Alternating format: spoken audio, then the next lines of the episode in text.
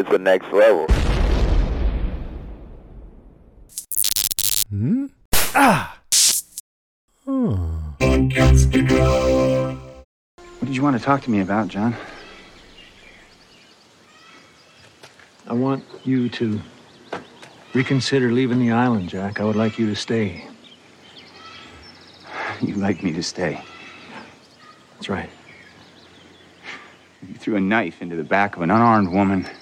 You led half of our people across the island and got most of them killed. Well, Jack, you put a gun to my head and you pulled the trigger. I was hoping we could let bygones be bygones. I'll tell you what. You stay here in your little greenhouse, but the rest of us are going home. But you're not supposed to go home. And what am I supposed to do? Well, I think I remember. What was it that you said on the way out to the hatch? That crashing here was our destiny. You know, Jack. You know that you're here for a reason. You know it. And if you leave this place, that knowledge is gonna eat you alive from the inside out. Until you decide to come back. Goodbye, John. You're gonna have to lie. Excuse me? If you have to go, then you have to lie about everything. Everything that happened since we got to the island. It's the only way to protect it. It's an island, John. No one needs to protect it. It's a place where miracles happen. And if you don't believe that, Jack, if you can't believe that, just wait till you see what I'm about to do. There's no such thing as miracles. Wow. We'll just have to see which one of us is right.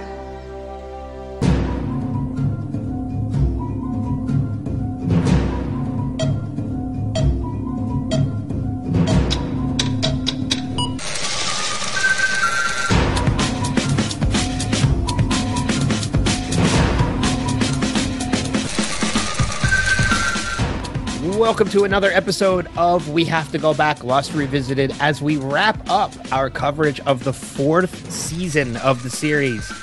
I'm Ben. And I am Jeremy Bentham. This week we move forward. You should be dead. Sorry. Should be. This week we move forward with our discussion of the last two parts of the season 4 finale, episodes 13 and 14, There's No Place Like Home, parts 2 and 3.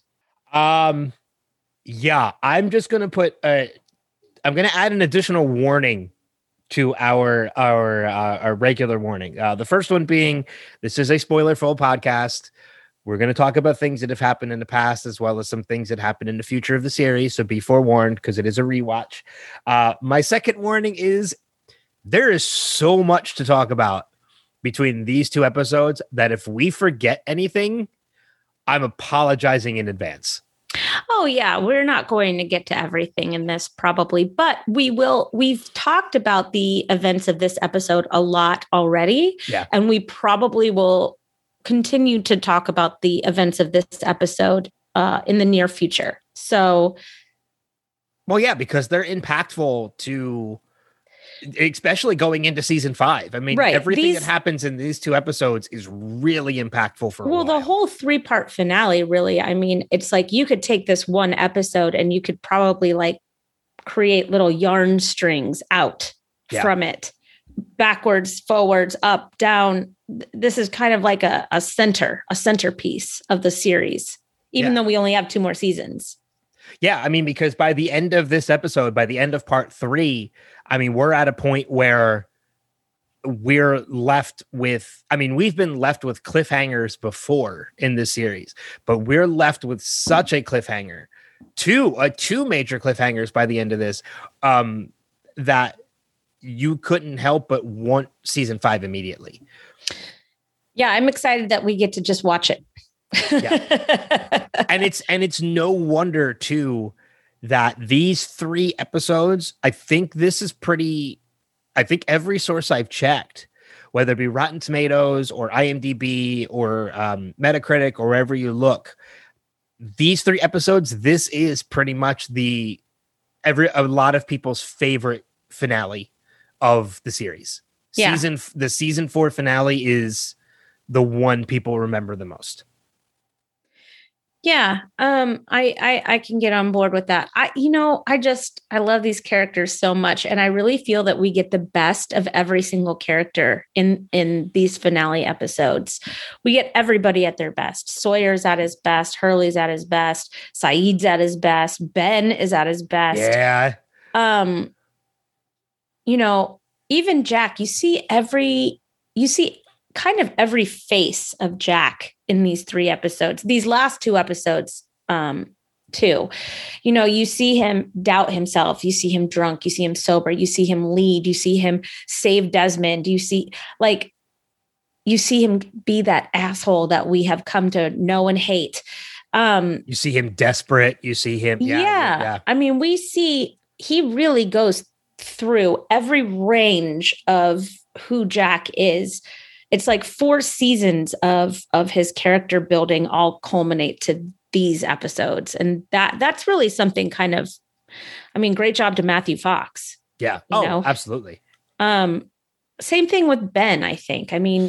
Ben's entire motivation from the time his daughter dies until him sitting there with Jack looking at Jeremy Bentham's coffin. That's quite a journey as well. Yeah. Yeah. We've talked about it before in that episode where Kimi kills Ben's daughter. That is the epitome of a flip switching in Ben. Switch flipping. What did I say? Flip switching. Yeah. Switch flipping. I like the better flip. You messed it up. You're stupid. And that's how a bill becomes a law. I said flip switching. I like the better flip switching. No, that is the epitome of a switch flipping in Ben. Mm-hmm. He becomes a completely different person. After that, he was evil before, but now he becomes evil and ruthless. Yeah, but you know what? I think that he regains a little bit of his humanity the same time. And he starts to become almost likable. Not just somebody saying Michael Emerson's a really good actor and he does Ben Linus really well, but you really start to empathize with Ben. Like when Ben kills Kimi, you feel like there's a justification in that. Yeah. He does it with rage, but you can feel every bit of the rage that, just jumping right to that scene right now, you're right. Like when he knocks Kimi down and he's like stabbing at him and stabs his throat, and he's screaming, "You killed my daughter." You feel every bit of that rage and you forget for a second that he just killed everybody else on that boat. Mm-hmm. By doing that. But that's because you're so pent up with that same rage that you just forget about it. Yeah. For a second. Not too long, because Locke's right there going, "Dad, no, what are you doing?" Yeah, exactly. Like you just realize what you've done, and man. And then it's like all of a sudden it's just another flip when he just looks at Locke and it's like, So. That whole scene, though, really the worst part of that entire scene was Kimi going, I'm like, I hate that gurgle sound. That gurgle sound just makes me want to go,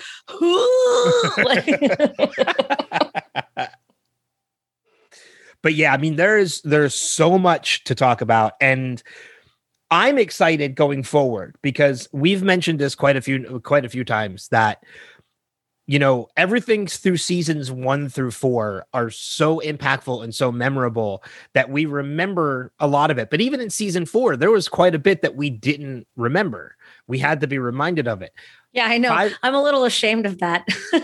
I'm not. And now going into 5 and 6, I can tell you right now, there's even less I remember about these series, about these two seasons. And it's not because they're unmemorable seasons. It's because there's so much that happens in these two seasons that it's hard to remember everything. I do have an unpopular opinion, and that is I love season 5. I really love season 5. I like the island skipping. I like the side. I like the friendships that are about to kind of emerge. I like the moving pieces. I love Miles. I love Sawyer and Juliet. I love the fact that Jin knows English. Yeah. And those are a couple of things I was going to mention too. Like I really enjoy season 5 as well. I mean, season 5 is, you're right. We get the Sawyer and Juliet romance that buds out of everything. We get a completely fluent in English Jin. We have Miles trying to interact with his father, who doesn't know Miles is his son. We're revealing quite a few spoilers going into season 5, but we warned you. we get the Sayid and young Ben friendship. Yes, I'm very excited about all of this. There's so much that happens in season 5 but again, that's what I mean. Like, there's so much that happens that it's almost impossible to remember every part of it. Right. So it's going to be fun rewatching it and like realizing a lot of things that I had completely forgotten about these seasons. Right. But before we do that, let's jump into these two episodes. Yes, absolutely. Where would you like to start? Oh, I get to kick things off. Yes, you do. So I want to start with, let's just start right at the beginning. I mean, the part 2 leaves off right where it continues with that final scene we got in the season 3 finale, which was the infamous "We Have to Go Back" scene. Yeah, I forgot that Kate backed up. So did I. I totally forgot. But there's one thing. There's one very important element that came out of this conversation. I know what you're going to say. We know how long they've been off the island. Yes, that's my first note. That's mine too. Where Kate says to Jack, for 3 years, we've been trying to forget all of the horrible things that happened on the day we left. Which one gives us that timeline. We know now 3 years have passed since they've been rescued. But when she says all of the horrible things that happened on the day that we left, literally sets up everything we're going to get in these two parts of this finale. It's like one of those choose your own adventure. Do you continue? Yes. Yep. 25 cents to continue, please. Thank you. So yeah, I mean, I think that's the perfect place to start, is just with that scene, because it gave us a lot of information. Yeah. We already know at this point, like, what happened. We've already been curious at this point, what happens to everybody else? Why is Sun not there, but Jin? Or why is Sun there, but Jin isn't? Where is Sawyer? Where's her? Like, where? Well, we know where Hurley is. Where is everybody else that was left behind? And we get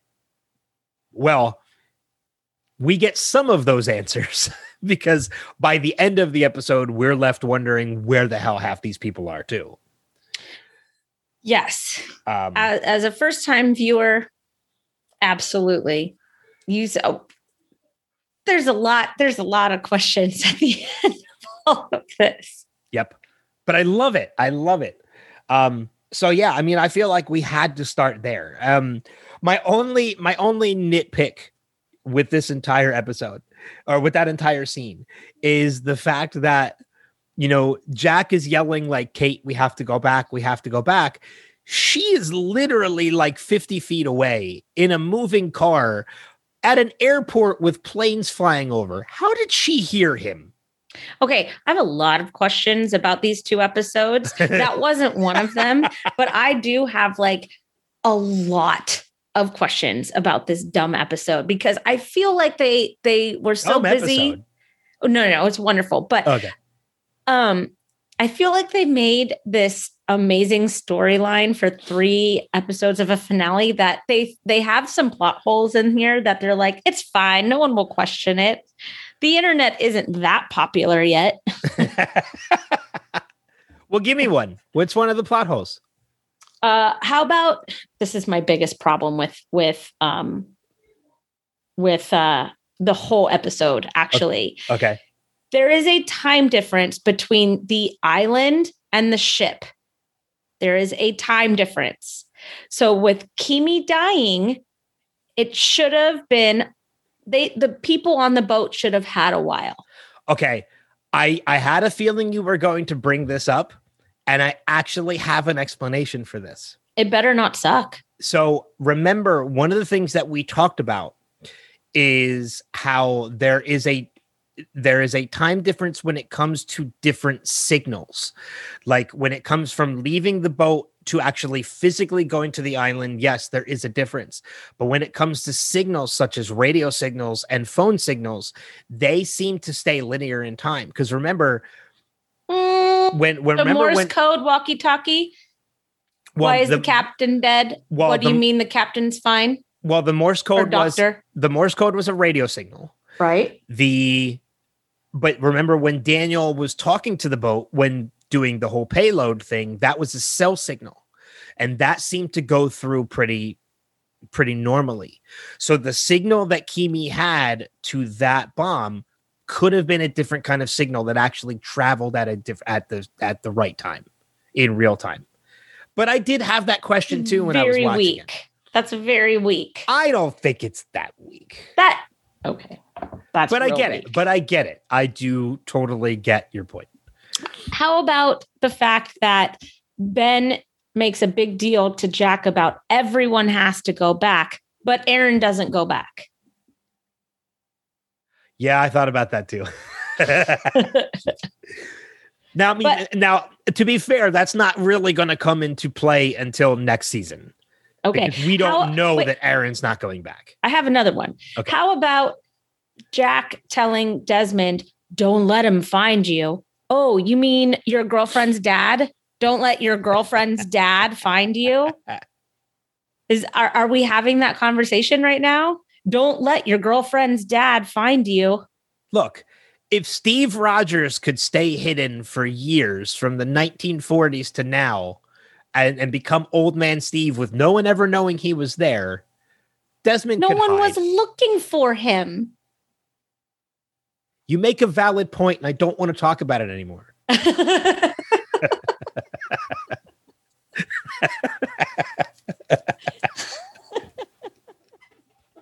My husband once told me that arguing with me is like arguing with the sun. He says it because of the Parks and Rec reference to it, but it might be true. Yeah. But no, I mean, and that's another valid point. Yeah, I know.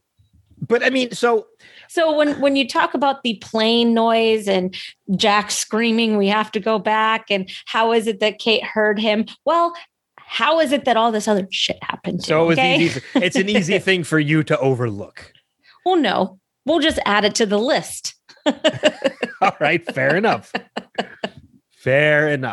I think one of the other things that's important to mention about that whole scene, we're still only on the first scene, is, we get, and I don't remember if the name has come up yet, or this is the first time we're hearing the name Jeremy Bentham. It is. Okay, because we know Jack went to the funeral home earlier. He saw the coffin, but that's the most we've ever seen of whoever this person is.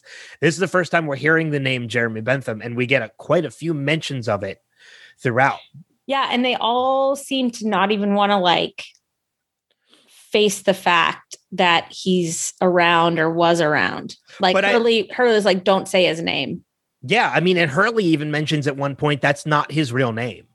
So, I mean, when Kate brings him up about how he came to visit me and you actually believe him, the way it's implied is that Jeremy Bentham, that is his actual name. And it's not until Hurley brings him up in part 3 that he says to Saeed, that's not even his real name. And then you're like, oh, okay, so shit, who is Jeremy Bentham then? Or who is pretending to be Jeremy Bentham? It's interesting that you say that too, because I was doing my light research while we were getting set up, and there were multiple fake endings to this moment. Really? And there's pictures of Sawyer in the coffin. There's pictures of Desmond in the coffin. There's pictures of Locke in the coffin. And those are the only 3 that I saw. So I'm wondering how how many of those that they did. Because you could put Jin there, you could put Michael there, you could put Juliet there. I mean, you could put you put Kimi there. I mean, you could put a number of people as Jeremy Bentham and fool everyone. Yeah. Yeah. I mean, especially in the early days where like there was possibility of leaks, like that could have been done in any number of ways to prevent any kind of leak from happening. Mm-hmm. And not only that, but you know, they might have been still writing. They probably had the idea for Jeremy Bentham, but didn't know exactly where they were going with it yet. So they kept it open-ended until the end. I'm glad that they chose Locke. Although Michael would have been a very interesting choice, mm-hmm. especially after having just seen him blow up on the freighter. Mm-hmm. That would have been like, okay, what? Seriously, the fuck is happening? And they already kind of hate him anyways for like all the betrayal over the years. Yeah. But, you know, and then that whole like Walt tie-in with like what happened to my dad. Yeah, like what happened to your dad. And then all Michael would have been very interesting. It would have been Jeremy Bentham. Yeah, I bet. Well, but then what do you do with Locke's character? Well, you keep him alive. He just doesn't become. But I mean, thinking about it though, I'm glad everything played out the way it did. Yeah. I'm glad that it was Locke. I mean, I'm not glad that it was Locke in the coffin, but I'm glad that's the route they went with the story. Yeah. Rather. I would agree. So yeah, I mean, it's, you know, Jeremy Bentham is a name that is mentioned multiple times and it's not revealed until the end of who Jeremy Bentham really was. I mean, and I think I remember as a first time viewer, I think in my mind, I was like, oh, it has to be Ben. Like who else would come and talk to all these people who you wouldn't believe, like you wouldn't agree on like anything that he's saying. I think though, I think in my mind it was Ben until it was revealed that it was Locke. Yeah, the first time I watched it, I definitely thought it was Ben. I remember being shocked it was Locke. Me too. I remember being shocked and almost a little upset because Locke was at this point one of my favorite characters on the show. So seeing him in the coffin, I'm like, no, like how are they going to kill Locke? Like, it's so funny, though, that you say that, too, because after doing 4 seasons now of this podcast, he is definitely not even in my top 10. He has dropped a couple spots. He's still pretty high up there just because of how complicated he is. Yeah, but he's such a weak character and so easily manipulated and easily fooled and so reactive that... Yeah. He's an untrustworthy character. He's unreliable. Yeah, he's dropped a couple spots in my opinion. Sawyer has definitely moved up quite a few spots. I think Ben is still number 1 for me though. I don't think he's budged out of my top spot. Yeah. And there's still so much more to come with his character. So I mean that could change, but as of right now, he's still number 1. He's still my favorite character on the series. He's a good one. I've definitely, you know, it's so funny because I always hate him so much, but I do love it when his humanity comes out. And I think that his humanity comes out in just these really beautiful ways that you don't really see with other characters. So that's really nice. I agree with that too. Let's move on. Since we've already spent a ton of time just on this one scene alone. Well, okay. Let's move over to the boat for a second. Okay. So I loved Michael, Jin, and Desmond just like in the bomb room. I don't know why it gave me like old school Raft vibes. With Michael and Jin, like when Michael's like, if we do this, blah, blah, blah, blah, blah, boom. If we do this, blah, blah, blah, blah, blah, boom. If we do this, blah, blah, blah, blah, blah. And Jin's like, boom. Boom. Yeah. I think it was Desmond that said it though. But well, Desmond was the one that was going over everything and saying, right. I think it was Desmond that said, if we do this, if we do that, if we do this. You know, what was great was that Michael knew that this was his moment. Michael knew that this was the moment he was supposed to die. He's been trying to die for however long he's been trying to die. And no matter what happened, you know, no matter how somebody tried to kill him or somebody or if he tried to kill himself or whatever, it wasn't happening. And so I think he felt confident that if this bomb is not going to blow up, then it's not my time to die. But he's like so ready to die that he doesn't care. But it's interesting that he looked at Jin and he's like, you know, your father now, you got to go. And I love that little speech. I thought that was definitely a changed Michael. It came from a weird point though, from me. Only because, like, not that scene in particular, not Michael saying to Jin, like, you're a father now, you need to go. To me, like, the setup for that, when Sun is talking to Michael and she tells Michael that she's pregnant, that to me seemed all a little kind of random. Like, why would you just all of a sudden announce, like, I'm pregnant? I mean, I realized... Of course she tells him because she wants Jin to come up. And she knows that if she tells Michael that she's pregnant, that he's going to get Jin to come up. Okay. All right. That makes more sense. Sun is amazing. She knows exactly what to do at every point. I noticed that when Desmond ran up to the top to tell everybody that, you know, the bomb was armed, he very easily got to the stairs, up the stairs, taking like three at a time, moving very light on his feet, by the way. He must be in incredible shape. You know, coming out, getting the life jackets, blah, blah, blah. It was all very easy for him. And when Jin went to go run and make a run for the top, it was obvious that, you know, Desmond's been on this boat for a while. He knew the landscape, and Jin got lost. And he couldn't find the set of stairs he was supposed to take. And you could tell that he was lost. And I just felt so bad for him because I'm like, why didn't you go up with Desmond? You could have gotten on the stupid helicopter. Yeah. Well, not only that, too, but I mean, you talk about the shape that Desmond is in. Let's not forget that's how Jack and Desmond met. Right. I know. Running. It was a nice callback, too. Yeah. You know, that's how Jack and Desmond met, was running steps. So, I mean, Desmond has that shape and he's got that endurance to do it.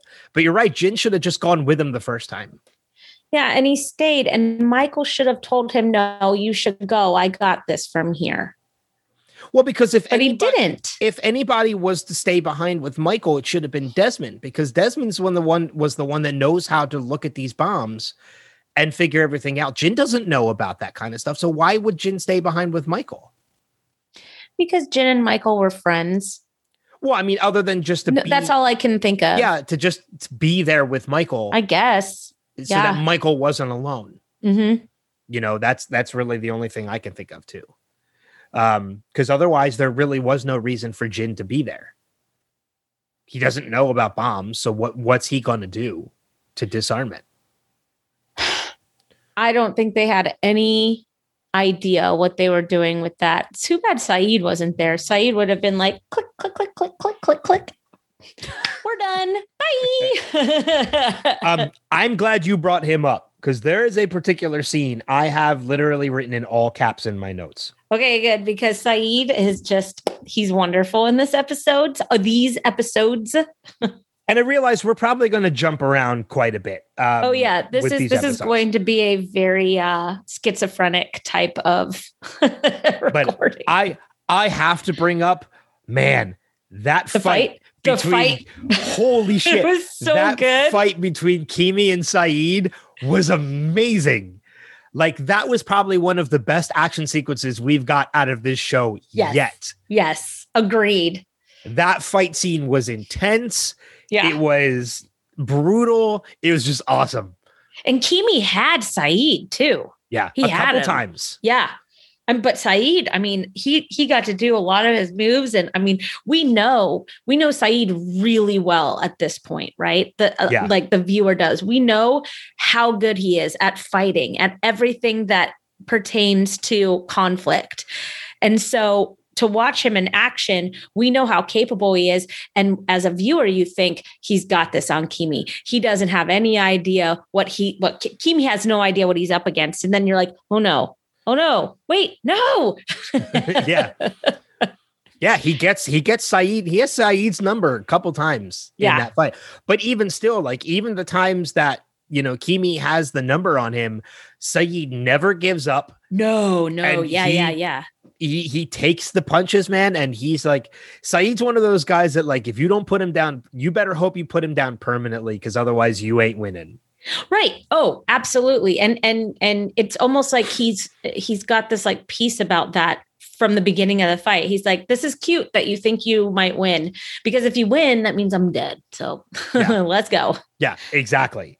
But yeah, I had to bring up that fight because, man, that fight is, like I said, that's probably easily one of the best action sequences we've gotten in 4 seasons of this show. I bet you that was really fun to film too. There's a part of me too that, because I actually am going to be reaching out to Kevin Durant's people to try and get Kimi, to try and get Kevin Durant on the podcast so we can talk to him about playing Kimi on the show. And I want to talk, because I watched that scene twice, when I watch the episodes. And the second time I watched that fight, I paid close attention to where Stuntman would be, or how many times we'd see their faces. Yeah. So we know that it's actually them. And I really want to bring this fight scene up to him too, because I want to know what it was like choreographing that and doing that entire sequence, because when you watch, it seems like it really is those 2 actors a majority of the fight. Oh, I'll bet that it was. I mean, the actor that plays Kimi is like jacked out of his mind. Yeah. And Saeed's been in enough fight scenes over the last 4 seasons that it's probably both of them the whole time. It wouldn't surprise me if they decided, like, you know what, let's do this ourselves. Yeah. You know, we'll choreograph it and we'll do this ourselves. I mean, because camera trickery and editing can make any fight seem brutal, even though it's really, put together. Yeah. Properly. But this one was good. This one was really good. It was real good. I'll turn it back over to you. Where do you want to go? So, gosh, there's so much. I have all this there stuff. There really is. So one thing that I do love that I just want to bring up really quickly is just that quick scene with Miles and Charlotte. And Mama Rose. Yeah. Like, you're starting to see how likable Miles is, which is great, because I love him so much. He's such a dick in the beginning. So we're getting a lot more of him coming up. Yeah, exactly. And we're going to find out that he's great. And I love it that he's just like, I actually put in my note, I love Miles. I want him to be my friend. And bring peanuts. I love Rose. She's like, I got my eye on you. I got my eye on you, Shorty. Shorty. Yep. And then Miles goes over to Charlotte. Is like, I like how you just pretended that you were going to go with him. And she goes, what are you talking about? I'm totally going. He goes, oh yeah. Okay. Sure. Mm-hmm. Well, no, he says something about finding out where you were born or where you're from. No. Yeah. No, he said something. Shoot. I just watched this like right before we started recording. He said something like, I find it weird that you're leaving after spending all this time trying to get back. That's it. Yeah. Trying to get back here. I actually have get back here written in my notes. Yeah. Yep. I had to press pause a couple times to keep writing. I actually had to press pause to uncontrollably sob for. Oh, we'll talk about it. We're not going to talk about it, but that's the first time that I actually had to press pause until I could get my act together. We're talking about something that happens in part 3, right? Yes, we're talking. Okay. Yes. Okay. Yeah. Let me tell you, I physically needed to get up and go get tissues. I was like body shaking, like convulsing, crying. Anyways. So I there was very few times that I actually pressed pause as a result, and I thought, I don't need to write this down. I'll remember this part because I love it so much. And that's not true. Yeah. Miles is such a great character, and we're going to get so much more of him in season 5. I love, I can't wait. I really can't wait. Yeah. And I love it that poor Daniel Faraday is like, come on, guys, we got to go. We got to get off this thing, blah, blah, blah. It's not going to be back. And Miles like, cool, man, I'm not going.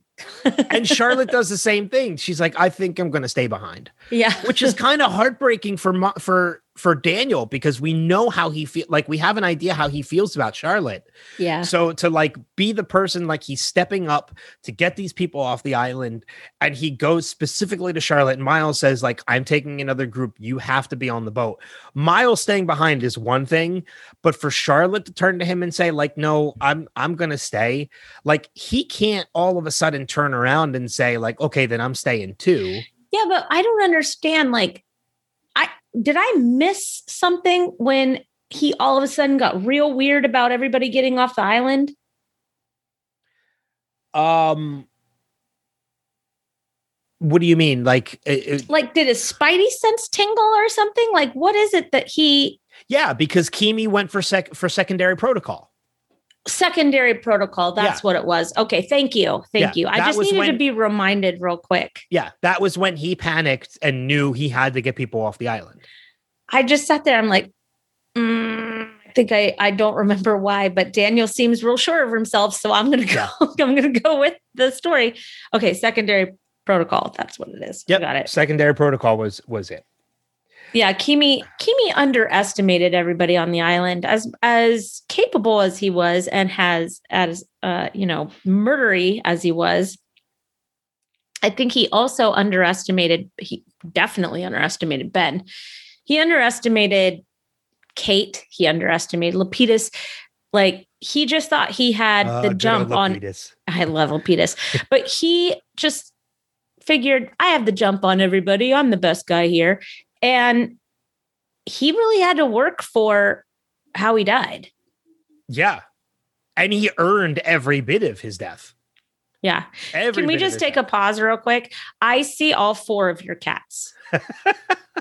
I have never seen all four of them in one picture. Yeah, they're all there.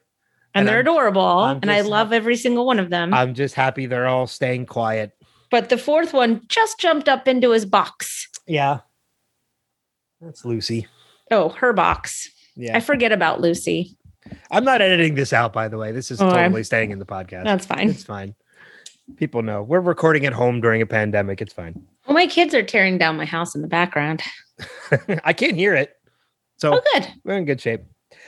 I want to turn to the conversation between Jack and Locke. Outside of the orchid. Good, because I like that. Anybody who's listening right now, you actually heard it. It's the opening clip of this week's episode, so you've already heard the clip that we're about to. So you're up on it. You're already up on it. But that conversation, because that is the conversation where Locke. That's the ship name for Jack and Locke. Locke. Locke tells Jack, like, first off, when Jack appears, like, there's a look on Locke's face that Locke is almost happy to see Jack. Yeah. Unlike Hurley, who sees Jack and doesn't look at all happy to see Jack. Well, remember their last interaction. I mean, their last interaction was when he said, like, I don't care what you think. Like, I'm doing what my friend told me to do. No, that's fine. But like, even after Hurley has been through what he's been with Locke and Ben, and at the other's compound, and everything blowing up and losing Claire and all this other stuff, he still doesn't seem relieved or happy to see Jack. True. Which I found interesting. Yeah. I think the look on his face, I don't think he's unhappy. I think he's just kind of indifferent. Which for me is almost open hatred, according to Hurley. Hurley isn't indifferent towards anybody. He generally likes everybody. The Tao of Hurley. Yeah. But I mean, out of this entire conversation, where Locke tells Jack, like, you're going to have to lie. Like, and that's what starts the whole thing. Yeah. There is one line in this entire conversation that when I heard that line, I was just like, oh, shit. And it's when, and I have it written down so I don't mess it up. If you do it half as well as you lie to yourself, they'll believe you. Yep.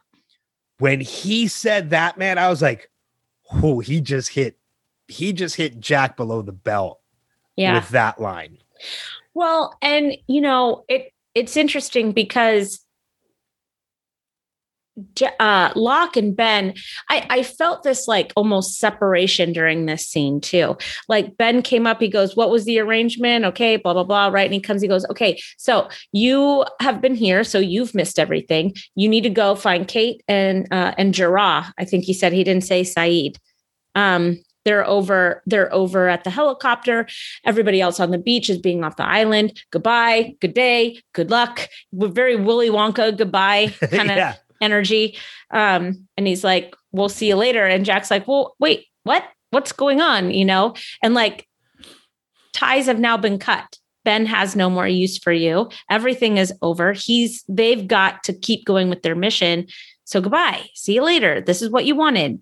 And you could see that Jack all of a sudden was like, but I'm the guy. I'm not the guy because I'm the guy. Yeah. Like it was very interesting to me. There was like this weird energy that happened with Jack in that moment. That seemed very final.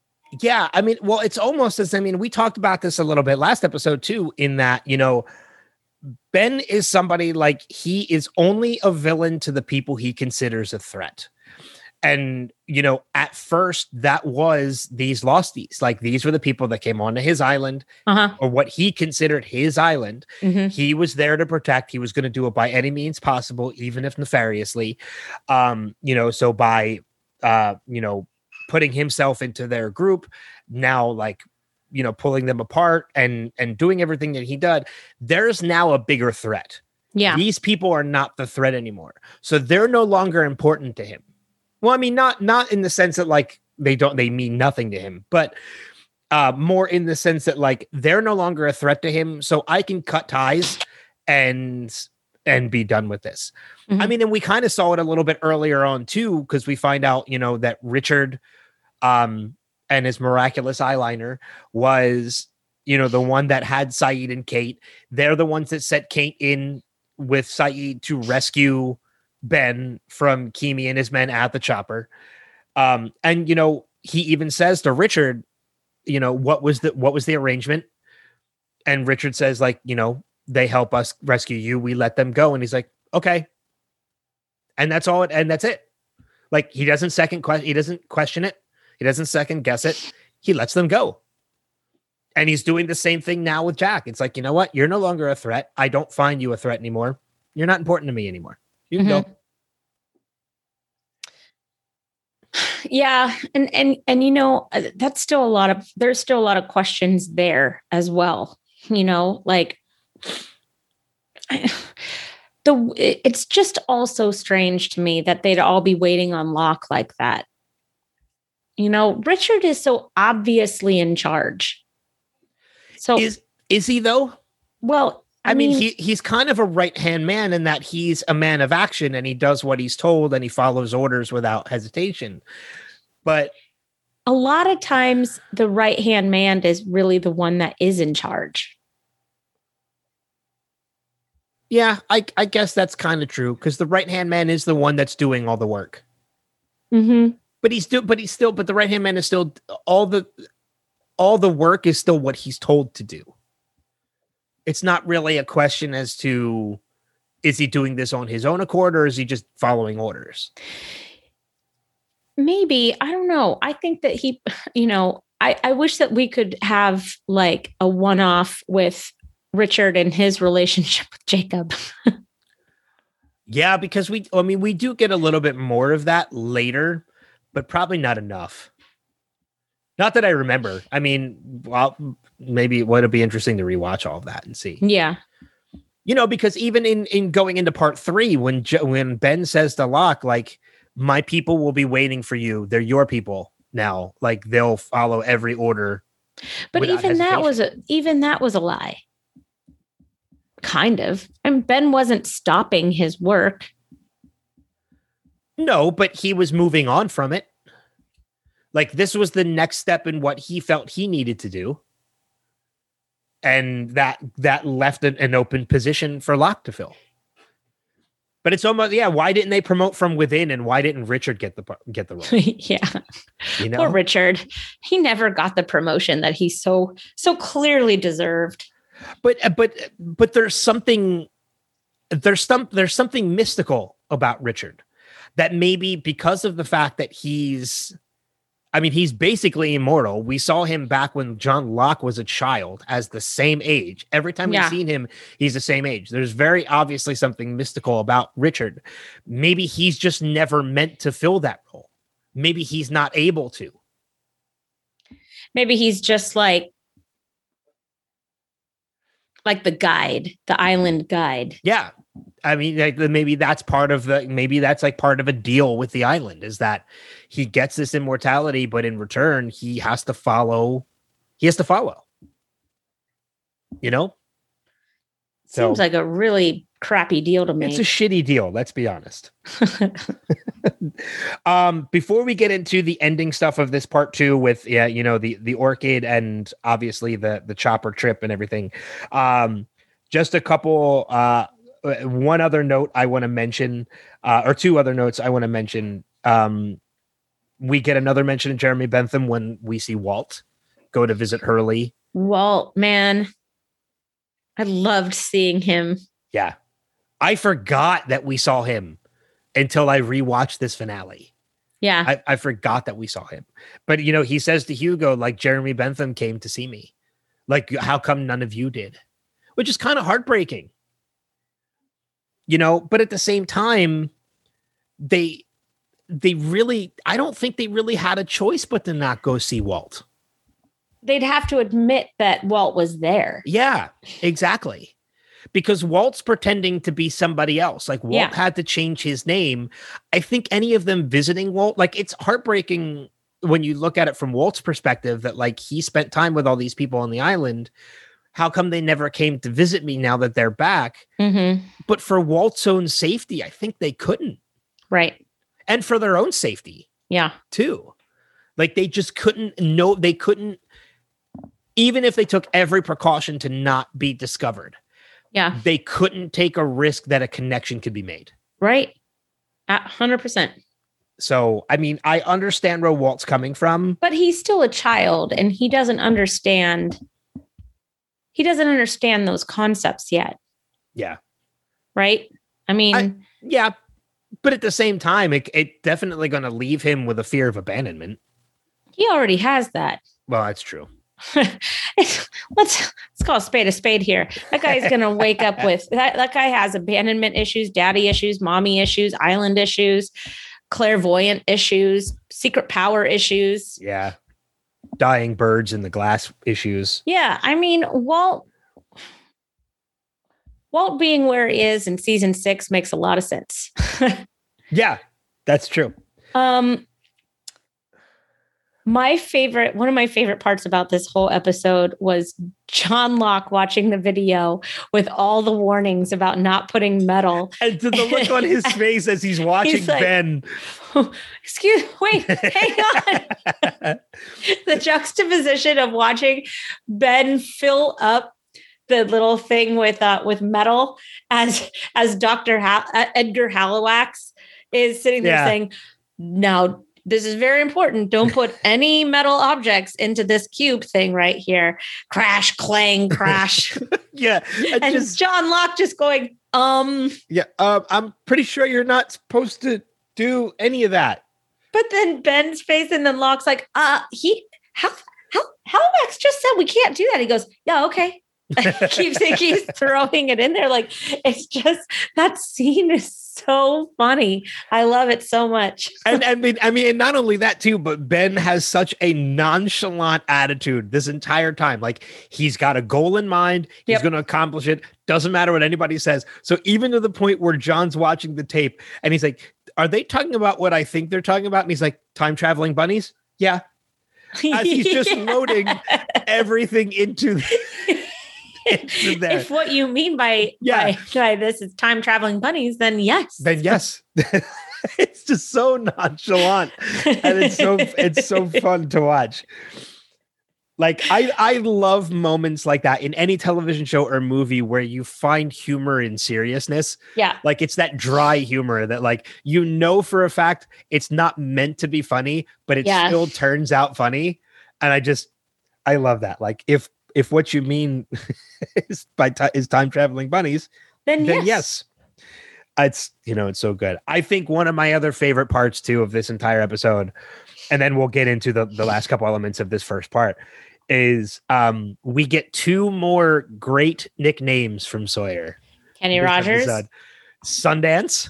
Sundance. That's right. I forgot about that. and calling Lapid as Kenny Rogers. Kenny Rogers. Which if there was ever a nickname that fit a character more... Yeah. It's calling Frank Lapidus Kenny Rogers. Know when to hold him. Know when to fold him. and we have not seen the last of Lapidus. Thank goodness too, man, because I love that guy. Yeah, he ends up being the pilot, doesn't he? He's the one that ends up taking them back to the island. Yeah, the pilot. Yep. Yeah. Exactly. And he spends some time with them on the island. Good, because I think, and I'll bet you that was pure fan service. I would almost think like it's another situation similar to Michael Emerson and Ben, where Michael Emerson was only supposed to play Ben for 6 episodes. Yeah.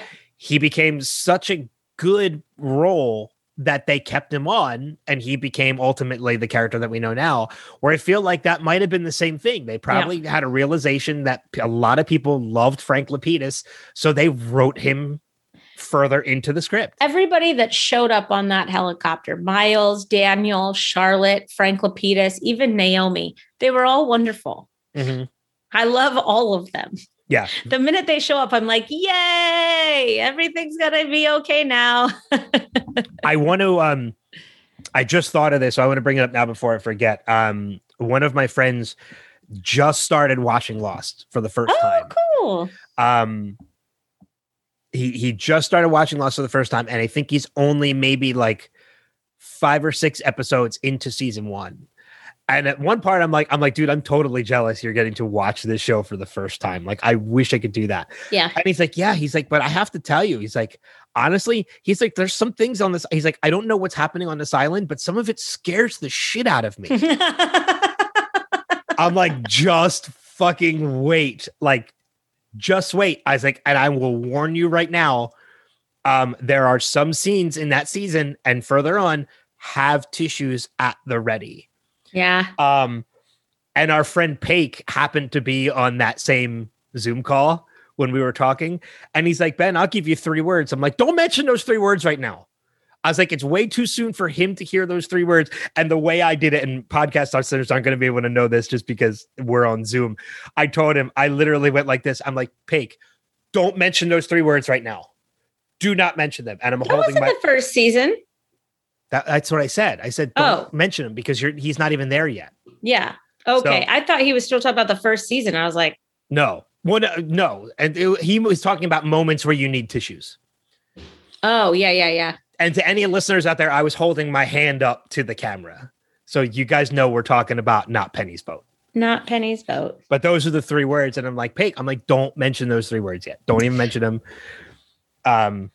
But we do see Penny's boat this episode. I don't want to talk about it yet because it's going to get me. I think before we talk about that, though, we talked about the... Damn it, I bookmarked that site and I never brought it up before this conversation. Edgar Hallowax talking about the Casimir effect, which is actually, in essence, if I remember it correctly, it's time travel through electromagnetic waves. Ah, a time heist, if you will. Yes, exactly. So you're telling me all the things in Back to the Future are bullshit? Hot tub time machine. That was my favorite. I'm as such a huge Back to the Future fan, when Paul reads like Back to the Future was bullshit, like that line floored me. In Paul Rudd is the greatest addition to any already solidified series. He is a national treasure. He is, and Paul, I think that we should erect a statue of him everywhere. I agree. One of the things that we didn't mention, though, when they're down in the Orchid Station and Locke is watching that tape, is how the tape rewinds itself. Like, yeah, because they're going back in time. It travels in time. Yeah. Time heist. All right. So, I mean, that literally brings us, we kind of already talked about, you know, Ben killing Kimi and, you know, you just killed everybody on the boat. And so we talked about that. So we don't really have to bring that up again. Really, I think the only thing left in part two that we need to talk about is the chopper, is the trip. Well, hang on. Okay. Jeremy Bentham was a real person. It doesn't surprise me. John Locke was a real person.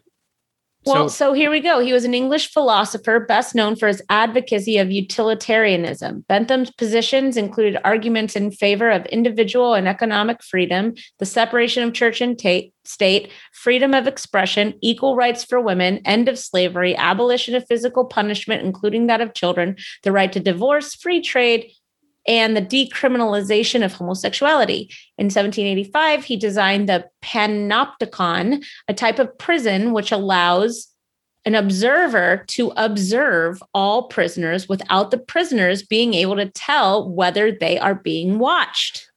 That's interesting. That's super interesting. Yeah.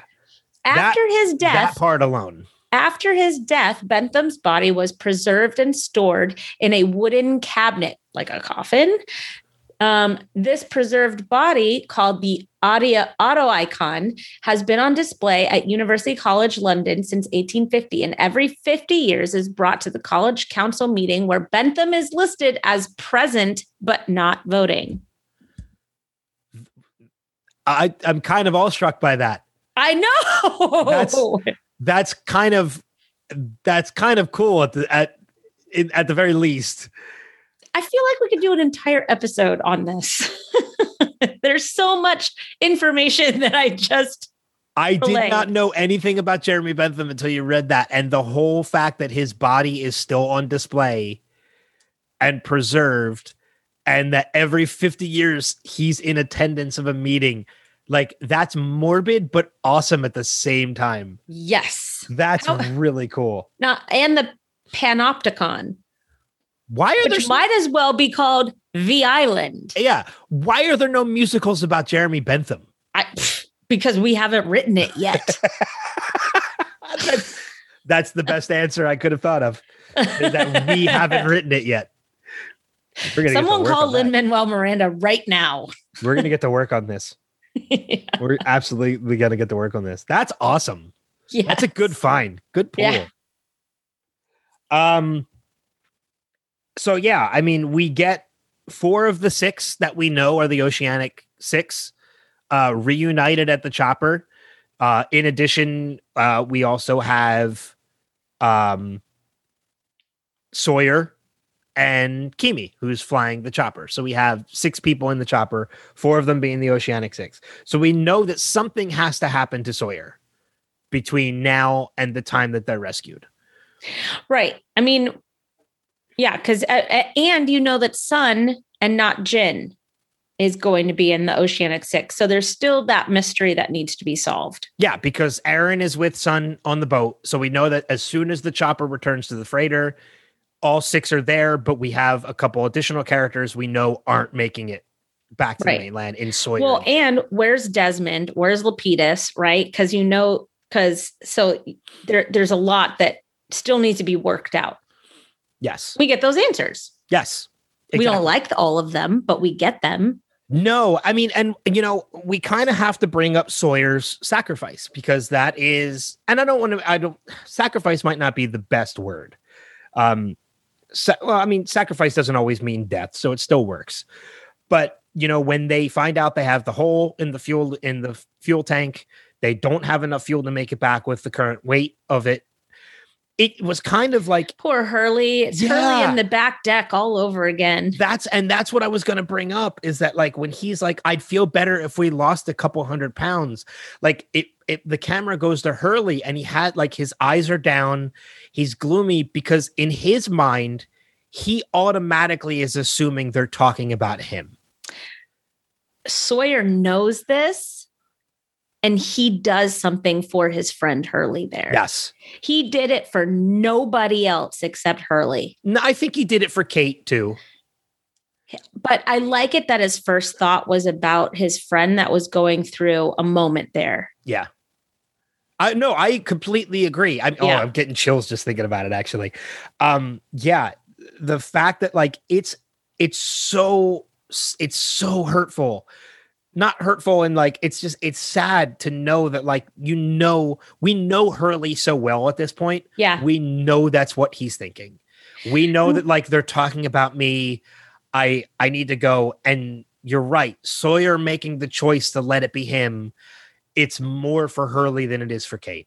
But it's also so Sawyer. Like what we know about Sawyer at this point, and especially the journey he's been on with this island, that wasn't even a thought for him. I mean, he went and ran after to try and save Claire, even like while under full attack from Kimi's crew. Yeah.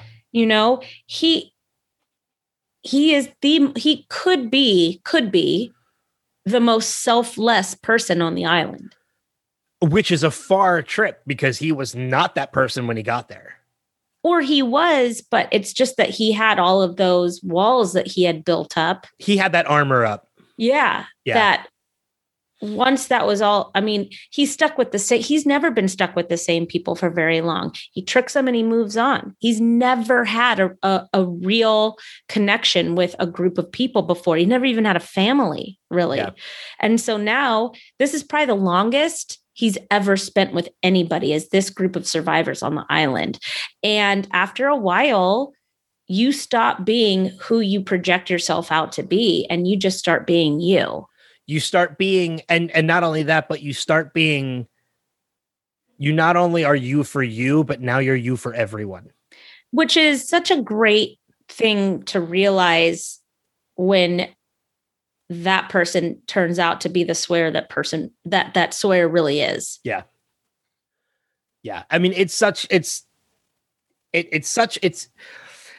a complex moment because at one point you now understand why Sawyer's not one of the Oceanic Six. You realize that he's giving up his rescue. But when you think about the reasons why, namely Sawyer and Kate, Hurley and Kate, yeah. More Hurley than Kate. Yeah. You understand it. But at the same time, karma comes back on him too, because he's about to have the best time of his life. Yep. I was just going to say the same thing. Like it actually works out better for him that he did that because he ends up probably having the most secure and loving relationship he has probably ever had in his life. It's actually probably the only ever real relationship he's ever had in his life. Yeah, I would agree with that. And in one season, it becomes one of the fans' most favorite elements of the show. Absolutely. I mean, when people talk about, you know, relationships and, you know, epic kind of romantic pairings on the show, I mean, I would say that Sawyer and Juliet are up there. They're at the top. Oh, I mean, and my top three of any of this series are Sawyer and Juliet, Jin and Sun, yeah, and Penny and Desmond. Yeah. They're my top three. Well, they're the only three that kind of matter. Jack Sorry, and Kate. Everybody else. Well, I mean, Charlie and Claire are up there. They're probably runner up. They're probably like in that fourth position. And the only reason why they don't rate the top three is because we didn't get enough of them. Mm-hmm. If they'd still be together now at this point in the series, they'd probably still be up there. You know, but these are relationships that with two out of the three of them, unfortunately, end kind of tragically. Yeah. Not kind of tragically. They end tragically. No, super tragically, but yeah, that's okay. I think that kind of, wow, we've been talking for a while, but we already knew this was going to be a longer episode. So, although I want to go ahead. I want to talk about that boat exploding, man. Let's talk about it. So, we're going into the third episode now. So, I mean, we can. So I knew what was going to happen. I know what's going to continue to happen. I know that Jin didn't really die. And that boat exploding and Sun's reaction brought me to such intense tears that I had to pause the show to just regain myself. Our tears came from different places this episode. Then I had a real tough time with it. I was like, like I just sat there. Just I took my shirt and I just like pressed my shirt into my eyes and just like I was like, whoa! Like it was really bad. No, so, I mean, and I get it. I mean, I was. It was an emotional element for me too, but it's not where my tears came from this episode. Yeah, there was something about Sun like begging for people to just keep looking for Jin, keep looking for Jin, keep looking for Jin, you know, and the fact that I just wish that they could have just swung down far enough for Jin to just grab onto the bottom of the helicopter. You know what I mean? Yeah. There was enough time to try. Was there though? Yes. There was enough time to try. I don't know. I kind of question that. All he had to do was dip down. Jin could grab on. Well, yeah. When Jin first came out, they probably could have just lowered enough for him to grab on. Yes. Just like Charlie could have been saved as well. You know, that's twice, Desmond. That's twice. I'm not putting this one on Desmond, though. I'm not putting this one on Desmond. If anything, I don't even put this one on Lapidus. You know, Lapidus was the one that said, like, no, we need to go now. But at the same time, like, you know, we talked about the full range of Jack that we get in this episode. And there are a couple asshole moments from Jack in this episode too. And they're not really asshole moments. They're just more desperation. Yeah. You know, when they're first going back to the freighter and they're running low on fuel, Lapidus wants to turn around to the island and, you know, to land it on the island. And Jack's like, no, keep looking for the boat. Like it's him taking a leadership role, but it's a leadership role out of desperation. Because he knows if they land back on that island, they're never getting back to that boat. Yeah. You know? So it makes sense why he's being that way, but it's coming out of a desperate point. So, I mean, leaving, yes, while it is unfortunate that they had to leave Jin behind, I do kind of get it. Like it was either like they leave Jin behind or they take a risk and they all perish. I just feel like Jin could have, you know, Jin is a very resourceful man, as we learn next season. Mm-hmm. But like just in that moment, you're just like, dip the helicopter, please. Just dip the helicopter. It's like watching the end of Romeo and Juliet all over again. Like you just think that every single time you rewatch something, it's going to change. Well, see, you know, what's funny is, you know, you bring that up. It's like, if they would only just dip down like a foot so Jin could get on, or Romeo and Juliet. It's like, if they had only just waited like a little bit, like this would be different. I equate that. I don't know if you've ever seen the movie. I know you're not a big horror movie fan, but the movie The Mist with Thomas Jane. Mm-mm. The ending of that movie is one of the most effed up movie endings to a movie I've ever seen. Can't wait to watch it. Well, I know you'll never watch it. So spoiler alert to anybody who's ever seen it.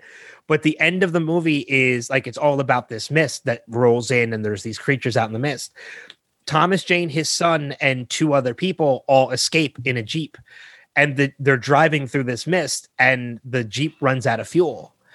Thomas Jane has a gun with 4 bullets. So they decide like, well, we're not going to let these things take us. They only have 3 bullets. So if they're going to all die, somebody has to stay alive. So somebody's going to perish by these things, these creatures.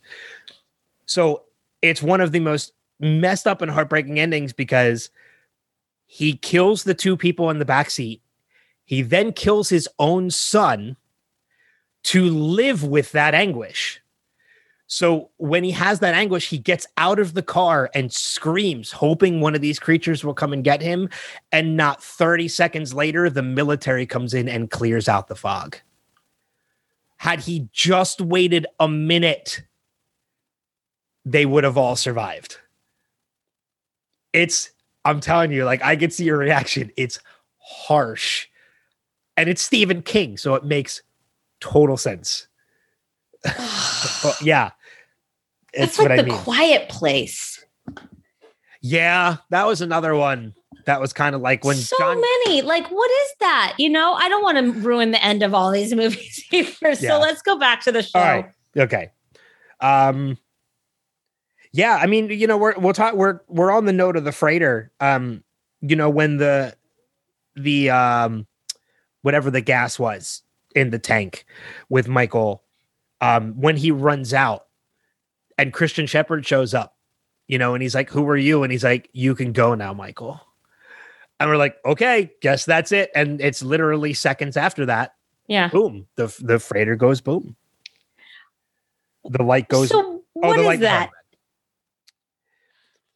What do you mean? What is that? Why does Christian Shepherd keep showing up, man? I think, didn't we already said, like, he's pretty much the physical embodiment of the smoke monster. But for everybody? Oh, yeah, because why would Michael know who Christian Shepherd was? Why wouldn't he? You're right. Why wouldn't he appear as somebody that Michael knows? Like, he's made himself appear as Walt before. Why not appear as Walt? Oh, no.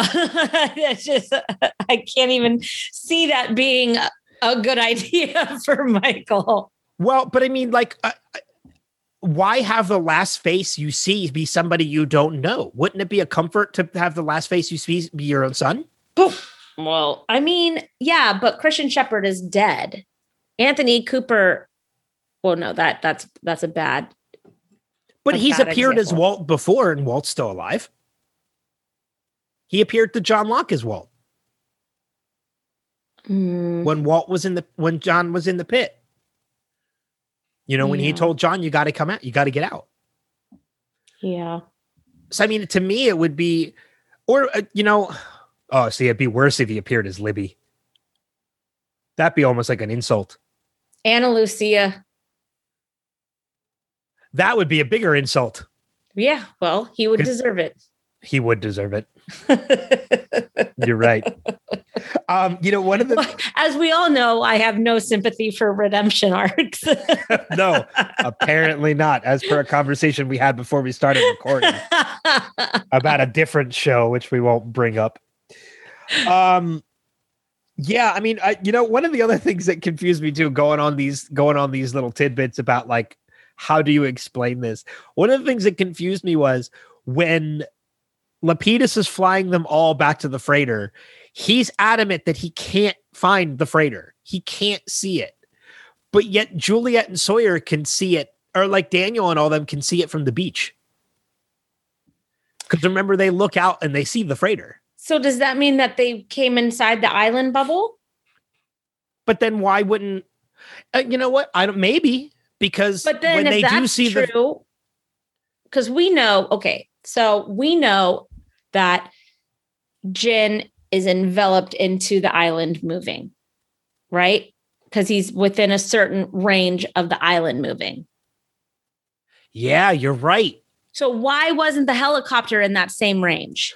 Well, maybe this is where kind of the time jump comes in, because when they followed that bearing to get back to the freighter and they couldn't find it, remember when they finally did find it, it's behind them. They passed it. But then they took off from the same freighter. Yeah, but when the island jumps, they're not in. They are. No, they're in the lifeboat. Oh, no, you're right. The island disappears while they're still in the chopper. I don't know. Oh, let's add that to our plot hole twist list. Yeah, let's do that. One of the other things I want to bring up real quick, and then I'll turn it back over to you. The opening of this part 3 episode. Amazing. With Saeed breaking Hurley out of the mental institution. Can I tell you, I got chills. Absolute chills. And I'll say the name because I know you can't because of something that's in your room. I cannot. When Hurley moves the chess piece as he's leaving the room and says, "Checkmate, Mr. Echo." I loved it. Ooh, I got chills from that. because I forgot about that. I would like to play chess with him. I would too. With the good father. Yeah, I would too. But this is also the scene where, you know, when Hurley and we mentioned earlier, when with Hurley and Saeed talking, that Hurley mentions like that's not Jeremy Bentham. That's not his real name. Yeah. And it's strange that Hurley is not happy to see Saeed. Well, Saeed even says, like, you don't seem happy to see me. And he's like, I've been talking to dead people for, you know, since I've been here, you know, because we know he talked to Charlie. And now we know he's talking to Mr. Echo. So we have to imagine there's been other people that he's spoken with. He's probably been talking to Dave. Maybe. I think one of the other interesting things to note, though, is when he talked to Charlie, other people saw Charlie. Because remember the guy in that episode where Hurley is taught, when Hurley first sees Charlie, there's one of the other patients that tells him, like, that guy over there. I don't know why. I don't know Hurley's hallucinations. I don't know that they necessarily are hallucinations. And if it is the Man in Black or Jacob manifesting as different people to keep Hurley connected to the island, then I'm sure that, you know, either of those characters can make sure that other people also see them. Maybe they can make themselves known to whoever they want. Yeah, right. That makes sense. That's all I got. I don't know. I don't know. Fair enough. I'll turn it back over to you. What's one of the next points you want to bring up about this? So I do like that Jack is thrust into the same situation as he was when the plane crashed, as when the helicopter crashed. He goes into life-saving mode. It was a lot of chaos, just like the pilot episode, I think, almost like bookending his experience on the island with a plane crash and then a helicopter crash. Okay. Which was interesting because the back of the plane had a water crash. So it's kind of like he experienced both crashes. Just from a lower altitude. Right. I mean, everybody was going to be fine, but, you know, they had to administer CPR to Desmond. You know, they had to make sure that everybody got on the boat. There was just like all this chaos that was happening in that moment. And I remember when they did a wide shot on the helicopter crash with Jack coming up out of the water and surveying the damage. It was so reminiscent of the pilot episode when he came out of the jungle and he surveyed the damage and then he sprang into action. And I liked that callback. I thought that was really nicely done. Yeah. You know, and one of the things about that entire scene, that helicopter crash, that really gave me more anxiety than anything else was Aaron. Like, yes. Everybody else is an adult, so they know to hold their breath when they hit the water, when they're going underwater. A baby does not know these things. So yes, but babies are born from water. True. Babies instinctively can hold their breath. Even at that age, you think? I think so. It's like something with their gag reflex or something like that. But it just like, it made me so anxious watching that scene because I'm thinking like, okay, the seatbelts in the chopper are able to hold them. Like they're able to protect them. Like this is a baby. Like I don't know how a baby would survive this. My guess is Kate did everything in her power. Yeah. Oh yeah. Including maybe even putting her entire mouth over his nose and mouth. I have no doubt Aaron is alive because of Kate when it comes to that crash. Several times over. Well, yeah, that's incredibly true.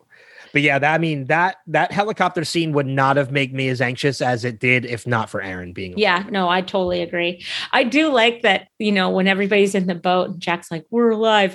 And everybody just looks shell shocked that this is all happening. And I just look at everybody on the boat and I'm like, this whole little group of people is like, if bad decisions was a boat. Like, you guys just made like one bad decision after the other, and like the island is gone. Like, you're in this lifeboat, the helicopter's gone, the freighter is gone. Like, everything has been just ripped away from you. And then Jack's still mad. Jack's just it's like Hurley's like, wow, I can't believe he did it. Locke moved the island. And Jack's like, no, he didn't. And but Hurley's like, reaction is the best. Sometimes he's like, what do you have? Because yeah. I think we all saw what we saw. The island's not there anymore, dude. So if you got something better, like, it's just, that's one of the reasons why I love Hurley as much as I do. It's like, all right, Hurley's not pulling any punches. Hurley really comes into his own, though, especially in this episode. He stands up for himself. He knows who he is. You know, he's got friends. His friend Sawyer sacrificed himself for him. For all he knows, Sawyer's dead. Yeah. You know, Jin's dead. Michael's dead. Like, these poor six people and Lapidus and Desmond are just kind of like, what did we just do? Well, I mean, and this kind of brings together everything else we mentioned too, of Kate saying in part 2, the beginning of part 2 is like all the bad thing, all the horrible things that happened that day. And that's it. I mean, we had that's freighter. An intense day. We had the freighter explode. We had rescuing Ben from Kimi's men. We had the helicopter crash. We had Sawyer giving himself up.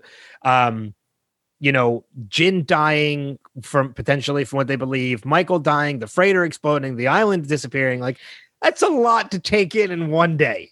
The island disappearing, my favorite part was when the light goes out and the water goes bloop. Yeah, it's like a little whirl. Yeah, like a drop of water like appeared in the middle of the. And then Jack's like, "There's another island. I saw it." And Lapidus is like, "Look around, man. Yep. And nothing's here." So, okay, so we have to talk about what made the island disappear, because we've brought it up, and we got to talk about the frozen donkey wheel. And, you know, that's what the writers called it. That's what they called it when they were writing this episode, is the frozen donkey wheel. Yeah. You know, we find out from Ben putting all the metal into that area, it blows a hole in the back so that he can go into a cavern where he discovers that wheel. And we see, you know, Ben in the coat, we see him with the cut on his arm, which he has when he arrives in Tunisia. So now we have the connection of how Ben got from the island to when he woke up in the desert in Tunisia. This is what is it. It's spinning that wheel, making the island disappear, that he ends up. And he's thrown off the carousel. Yes, exactly. Now, this brings up an interesting theory that I have. And I could be wrong. Most of the times we usually are. This light that's produced and the sound that's produced as the island is moving, it's very similar to two other occasions in this series. One is the hatch exploding, and two is the incident, which we have not yet gotten to. Yep. Is there any possibility, because it's not explored throughout the series, so it is purely a theory, that when the plane crashes the first time, it's because the island appeared under them? When the hatch blew up, not when the hatch blew up. When Desmond missed, he missed. Yes, yeah, it happens 4 times. Oh no, actually, okay. So when Desmond missed, that they didn't see the bright light, so that was something different. So the plane crashing isn't because the island appeared below them, but when the hatch explodes, is there a possibility that during that expel of this energy, the island moved? Yes. Oh, it's just a simple answer, I guess. Again, it's not explored. We don't know there's an answer to this or not. But I think. So, are you saying that the island moved again during the incident? I think this island moves multiple times throughout the series. Because the incident is why they have the hatch. Well, the incident is why they have the hatch, but the incident is also what brings them back to present day. Right. So the island moves then. So are we just living in two different times? I think this island has technically moved a number of times throughout this series, and we don't even know about it until we physically see it. I think the island has moved before. I think when the hatch exploded, there's a possibility the island moved. That's plausible. As a Mythbusters would say, that's plausible. That's plausible. And it could also explain why there's a time difference between the freighter and the island. Is because the island, it might have only been a slight move, but it probably moved. And the same thing. That's interesting. I've never thought about that. And I think that that's a really good, that's a really solid theory. I like it. Because let's just say that that's true. Because that energy does expel itself until Desmond turns the key to kind of release it all at once. Which is what happened with the incident. So maybe when Desmond, when that energy was releasing, the island kind of shifted a little bit in time, and Desmond stopped it from moving when he turned the key. If that makes sense. Well, I mean, we're about to go to the next episode. And the next episode is going to have us island skipping. Yes. So it'll be interesting to make a mental note to see when exactly they skip. Because they skip like 4 or 5 times, if I'm not mistaken. Yeah, they skip a number of times. I think you're right. It might be around 4 or 5 times. Yeah. So it would be interesting to me to see what times it is that they skip. Because I know that we go to a lot of different times, but that's for next week's problem. But I do like that theory. I think that that's a really good theory.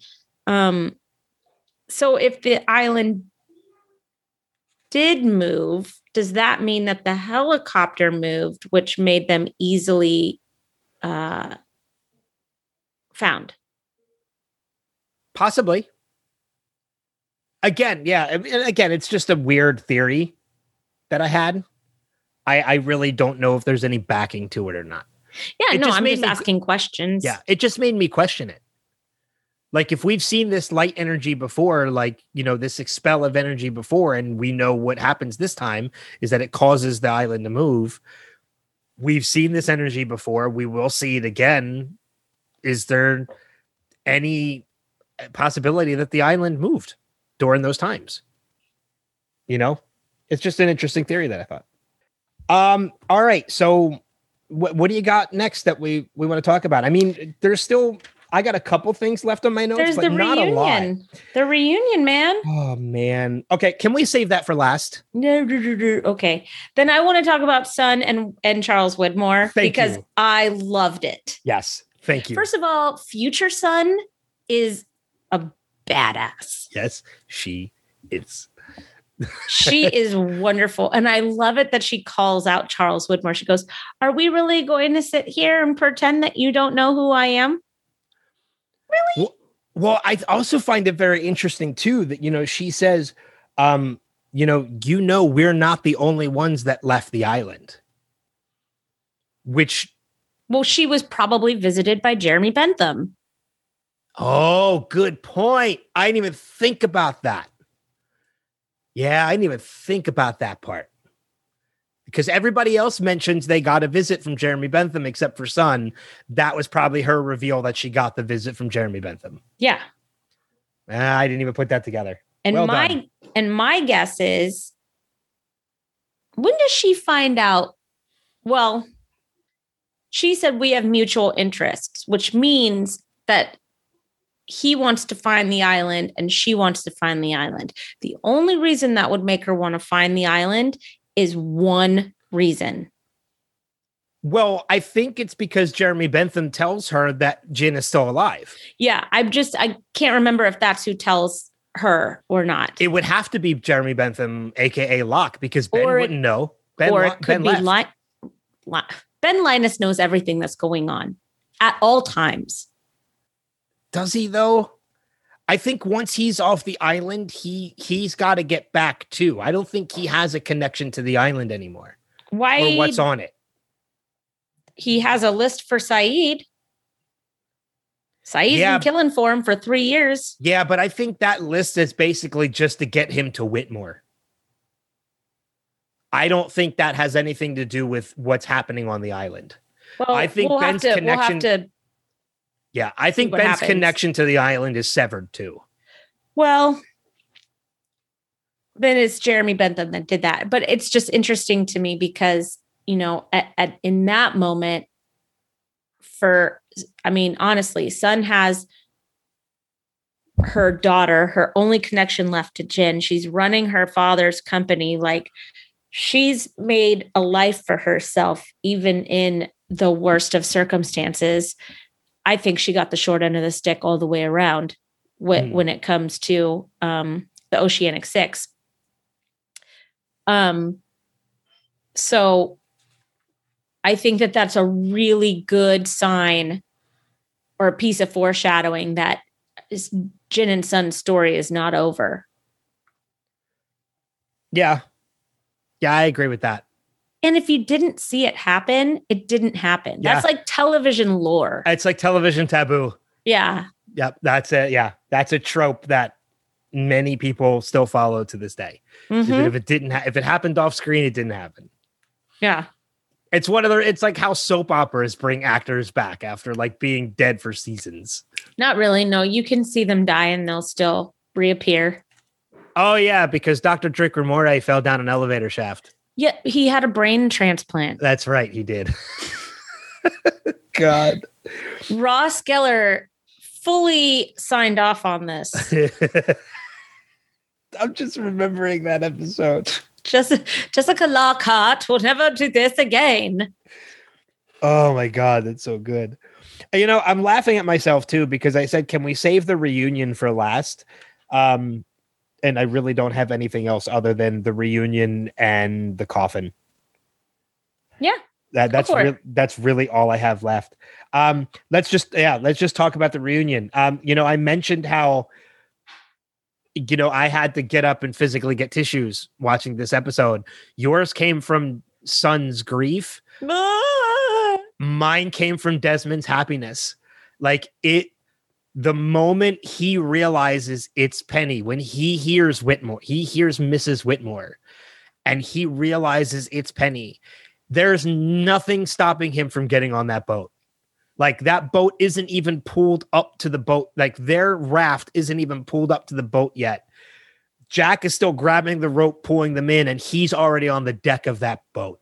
Oh, yeah. Well, like, as we learned, he's very physically fit. Yes.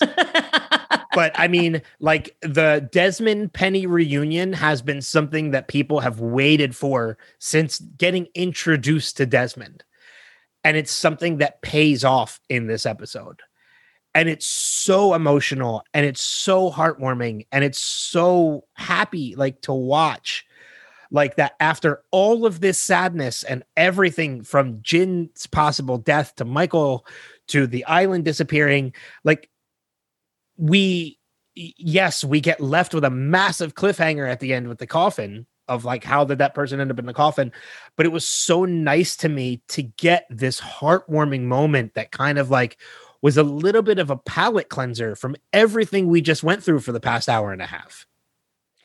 Well, we could just say that it is Penny's boat. I actually have written down is Penny's boat. I have that in my notes. I'm not surprised. You know, and, like, just seeing, you know, not only like you could see how happy Desmond was to be reunited with Penny, but, like, to see the joy in his eyes introducing Penny to Saeed and to Hurley and to Kate and to Jack, like he is so happy to be reunited. And why wouldn't he be? He's like, worlds colliding. Yes. Like, it's God, like it was at that point that I needed tissues. Well, and it's interesting because that's why you have to look at it from a broader perspective. That's why you have a constant in your life, you know? Yeah. I mean, Desmond is instantly settled, instantly calm, instantly 100%, right? It and you see that. You see both of them have just instantly become who they were always meant to be, which, you know, was together, which was the two of them together, which is wonderful. I also love about this is that the boat that they happen upon is a boat where they can take this week and they can get their stories straight. They mm-hmm. can have the conversations. They can take a moment to think about what just happened enough that if they had just happened upon any fishing boat, the whole story would have fallen apart. Yeah. There, you know, in this case, you know, Frank and Desmond can kind of Homer Simpson into the hedge, and the rest of them, what? I'm sorry. I just pictured Frank Lapidus and Desmond backing into a hedge, Homer Simpson style. That was a beautiful use of a meme. Well, we all know what I meant, so yeah. You know, it worked. Oh, so, God, that was good. Continue. Yeah, sure. And then everybody gets to, you know, they're just far enough out that they can have the convincing sunburn. And when they arrive, I mean, every single one of them has, you know, that look that they've been out in the sun for a while. Yeah. You know, thankfully they didn't sunburn the baby. Yeah. Yeah. But yeah, I mean, you're absolutely right. Like Desmond reuniting with his constant. I mean, at that point in time, you could see it in Desmond's face that doesn't matter what's happened over these past couple months. Doesn't matter what's going to happen in the future. This is, he's happy. Mm-hmm. Nothing else matters at this point. He's reunited with Penny. I was actually thinking that with a few tweaks, very few tweaks, this could have been a really good series finale. Could have been. I mean, it would be interesting to, I think more people would have obviously had to have been rescued. Could but be like a Stephen King ending. But I think you could. The island disappeared. Bye. Well, that's what I mean. Like you could have had you could have had Sawyer and Claire and obviously a couple other people end up on Jin surviving on that boat. Rose and Bernard could have stayed behind with the island because that's where they wanted to be. John Locke could have stayed with the island because that's where he wanted to be. The island disappears, never to be seen again. Meanwhile, all these people find rescue. Penny is... You know, Penny and Desmond are reunited. Everybody finds their way home. You're right. A couple tweaks. This could have been a series finale. Yeah. And a good one. Yeah. I think the one that we got is still good, but you're right. Yeah, no, but I'm saying it wouldn't be like a limp out. It would be, I mean, it would be a pretty solid finale. Yeah. I agree. You're right. A couple tweaks. It would have been a good series finale. I think the only thing left to talk about, unless you have anything else, is that final scene. Jeremy Bentham. Jack, I'll tell you, and what, Ben looked good. Ben looked like he had a long R&R. Well, it's a couple facials. Yeah. Some good food. I mean, it's been at least 3 years. 3 years, yeah. For him. Well, 2 years, because he time traveled to 2005. Yeah, but we know, because remember, he sees the art. He sees the news report about them being rescued. Oh no, he sees Saeed at the funeral. That's right. So he comes, but he time travels. He time travels slightly into the future. You're right. So it's not 3 years for him. It's probably been about two. Two. Yeah. Either way, he looks like, you know, he got some good rest. Yeah. Well, that's what not being chased around by a smoke monster and such will do for you. You'll actually, and you know, having guys like Kimi come after you, like he's got resources now. Kimi sucks. Yeah, but if I can get Kevin Durant on the podcast though, I'm telling you, I've had him on twice before on my other podcast. He's a fantastic person to talk to. So I'm definitely going to try. But yeah, I mean, we get that big reveal. Like, we get the whole mention of Jeremy Bentham throughout the entire episode. Who was Jeremy Bentham? Yeah. And, you know, Ben saying like, everybody needs to go back in order for this to work. And then we get that final moment where Ben's like, no, we need him too. And the camera pans over and it's John Locke sitting in the coffin. But we don't need Aaron. Well, we don't know that yet at this point, because Aaron's name is never mentioned. I know. But yeah, you're right. In season 5, when they do go back to the island, you're right. Somehow Aaron is not included in that. I don't know why. But yeah, I mean, I remember watching this the first time and being in utter shock that it was John Locke. Shock. Yeah. Shock. And I think the other shocking moment is that Ben walks in and talks to Jack. Because up until that moment, you think that it's Ben that's going to be in the coffin. Yeah. Oh, yeah. So shock one, it's Ben. Shock 2, and yeah. Locke's dead. Yeah, and I think you're right. I think I remember watching that episode, and when Ben showed up, I'm like, wait, what? I thought Ben was Jeremy Bentham. Yeah. And then seeing John Locke, I'm like, no, it can't be John Locke. Like, why is John dead? Oh, and it's such an interesting twist too that you find out that John Locke is in that coffin because of Ben. Yes, spoiler which is alert. A great moment. Yes, it is. Yeah, there's a lot of good stuff coming up. Great episode. Yeah, great finale. This is one of the better finales of the entire series. I mean, we've been going on for a while, so I mean, we definitely had a lot to talk about. Mm-hmm. Any final notes on the episode from your end? Nope. Yeah, that's all I got too. That was a lot. And again, an extended episode for 2 episodes of finale. It makes sense that we did that. So yeah, we're going to jump into season 5 next episode, which is going to be fun. I'm really looking forward to it, but we want you guys to leave us feedback. Let us know what you think about episodes as you're watching them, as you're watching along and as you're listening. Do you agree with us? Do you not agree with us? Did we forget anything? Let us know. Multiple ways you can do that. First, we're on Facebook at facebook.com/Lost Revisited. We are on Twitter at Lost Revisit Pod and Instagram at Lost Revisited Pod. You can email us at lostrevisitedpod@gmail.com. And if you'd like to leave us a message, you can record yourself and send it to our email address. Absolutely.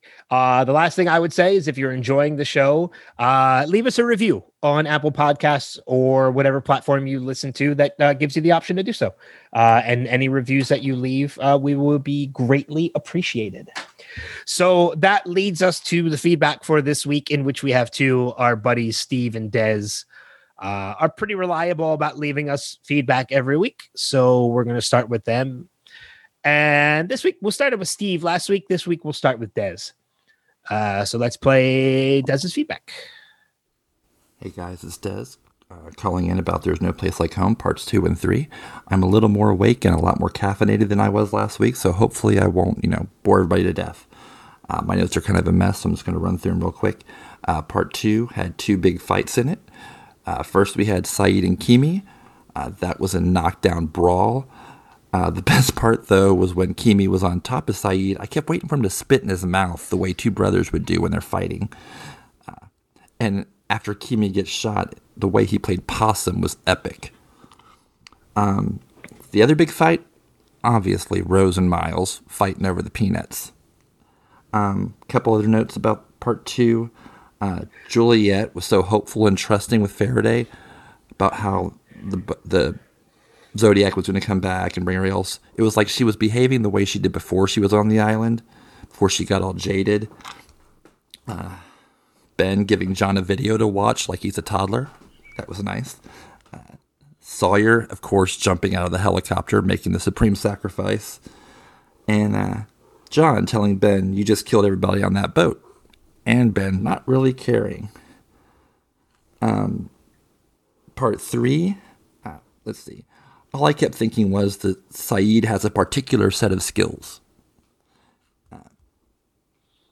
is Hurley kind of crazy, or has he really been talking to the dead people? And this cat is on my computer. Okay. Like I was saying, is Hurley really crazy, or has he really been talking to dead people all this time? It's odd that he chose Echo to play chess with, though. Whoever moves the island can never come back. Bullshit, Ben. Bullshit. Let's see. Sorry, Hurley. Jack's right. John did not move the island.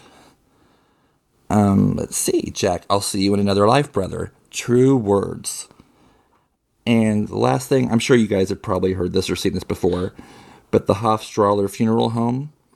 Hoffs/Drawlar is an anagram for flash forward, which leads us to the flash forwards. Or we've had flash forwards this season. But not only that, Flash Forward is the show that took over for Lost when it went off the air. Okay, that's all I got for you guys. Hopefully I didn't ramble on too much. Bye. We've mentioned the Hoffs/Drawlar thing before. I think we mentioned that at the beginning of the season when we first saw the funeral parlor. Okay. I think we brought that up. I will believe you. And wait a minute. Des, when you say like he moved the island bullshit, he moved the island. Well, Ben did move the island. Yeah. Oh, wait. So, he's saying when Locke said he moved the island. Oh, yeah, it was Ben that did it. You're right. Yeah, but who cares? Yeah. The island moved. Yeah, that's the more important part is the island moved. Doesn't matter who did it. It got done. Yeah, so thanks, Des, for the feedback, and we apologize for the cat on your computer. That's the fifth cat in this podcast episode. Yes, it is. Let's see if Steve has any cats to talk about in this feedback. I highly doubt it, but here's our feedback from our buddy Steve. Okay, so Desmond basically knows enough about bomb disposal to tell them what not to do. Hey, Kristen and Ben, it's Steve. And I'm watching the second and third part of the finale, There's No Place Like Home. Yeah. Okay. All right. I'm still in my first watch of the two second and third part finale. So I'll get some more later when I rewatch it for a second time. But we actually have a Penny's boat in the third part. Penny's boat. Yeah. It's actually is Penny's boat. I totally had forgotten that these two reunited. And it's so good. Or it feels so good. Get it? Okay, I'm in my second watch, and I'm just at the part now where Kimi's group is getting wiped out by the jungle-dwelling, backwoods, redneck others. And Kimi just blew up one of his own men. Couldn't find the anthuriums, could you? I didn't know what they looked like. What do I mean? I love Miles more this rewatch. I don't think I really paid attention to him previously, but I really wish we had gotten more and more from him or more about his power. So I just finished my second watch of the first half, and I realized the comment I made earlier about the reunion was I think it's Desmond and Penny, which is actually in the second half. So when I start my second watch of that, I'll have some more to say about that part. All right, a bit. So in 3 minutes, they managed to fuel the chopper with enough to get them to wherever they get to and repair the leak. That's some next level Scotty type repairs. As first time viewers, I think we really thought Ben was actually remorseful about what he had done and how he had treated John. But I don't remember. I don't think so. I think it ends up being... You know, originally he was going to try to send John away, but now he can't. But it wasn't actually Jacob, right? It was the body of Christian Shepherd. So we're not sure if that was Jacob or the man in black who told them to move the island, right? And wow, that was a great scene of it, the island disappearing. That baby is remarkably calm. Hurley's great. I love how Jack's trying to like deny it, and Hurley's like, "If you got another explanation, dude, I'd like to hear it." What was the Easter egg about the name of the funeral home? I forget. I think, Kristen, you mentioned it the last time we saw the name of the funeral home. Wow, such a good season finale. Can't wait to hear you guys talk about these ones. And, really, really good. And I can't wait. Season 5 coming up. Thanks, Steve, for his commentary. I like it. Episodic commentary. One quick remark to one of his notes, though. The fixing the fuel leak and refueling the chopper in 3 minutes. 2 words solves every problem, Steve. Duct tape. Yeah. You actually see Lapidus throw duct tape over the hole. Yep. So that was how they fixed the leak. That was the next level Scotty type of Yep. repair. He literally just throws duct tape over the hole. And it worked. I mean, that's what it's for. Well, it's not what it's for, but it worked. It works. They still ended up crashing, but still. You know what? The land disappeared. There's not much you can do at that moment. Yeah.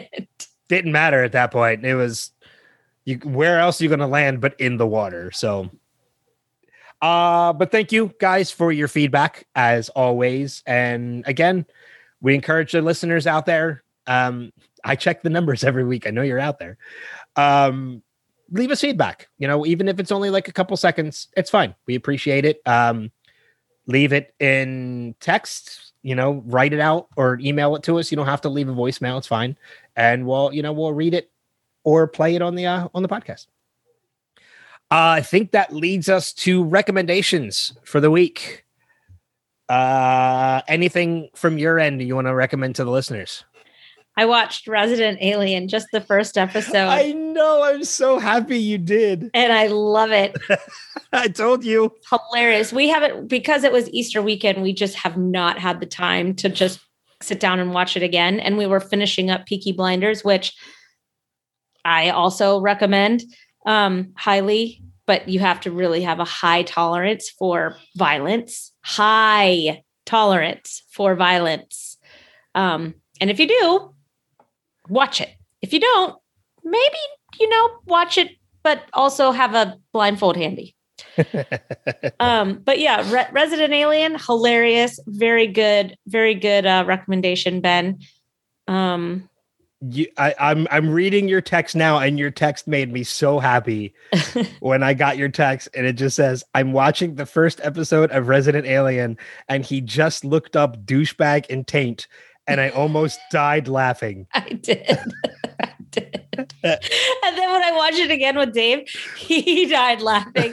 And I laughed even harder.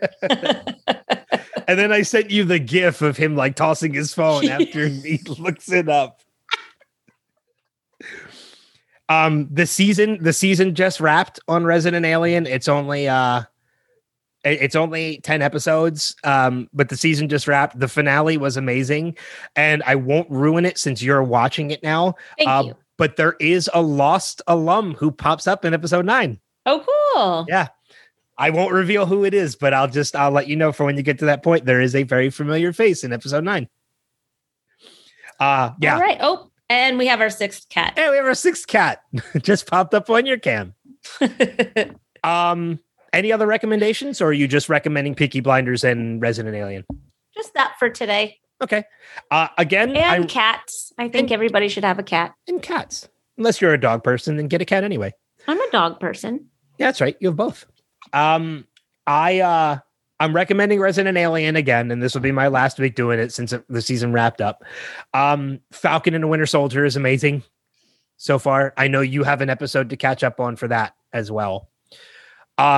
But there's a movie that just released that I want to recommend to people. I haven't seen it myself yet, but I've heard amazing things about it. It's Idris Elba as a cowboy in Philadelphia, so you can't really go wrong. It's called Concrete Cowboy, and it's actually based off a true story about actual urban cowboys that lived in the Philadelphia area. You had me at Idris Elba. I know. I didn't have to say anything else. I don't care what it's about. Yeah. I didn't have to say anything else other than Idris Elba. You said it stars Idris Elba. Great. Done. Okay. That's enough. Stop there. I'm good. I'm in. I want to see it too, because it's also about a story of something that happens here where I live. So I'm really... Have you watched Minari yet? No, I want to. You're dumb. I know. I have to get through... I'm rewatching the Godzilla King Kong movies to get through Godzilla versus Kong. And then once I'm Godzilla versus Kong, I'm diving into all the Oscar films, and I'm starting with Minari. So okay, yeah. By the time we record again, Ben, I'll know when that is. Yeah. Okay. Oh yeah, it's in a few days. Yeah. I will have watched it by then. Good. I look forward to your recommendations. I look forward to giving my recommendations and my opinions. You always do. We stay away from Facebook on days where Falcon and Winter Soldier come out because of you. I don't post spoilers on Falcon and Winter Soldier. No, but if you say yay or nay, it affects leading. Well, then I won't do it. I didn't do it this week. Well, I'm not on Facebook, but I always hear Dave go, "What is wrong with Ben?"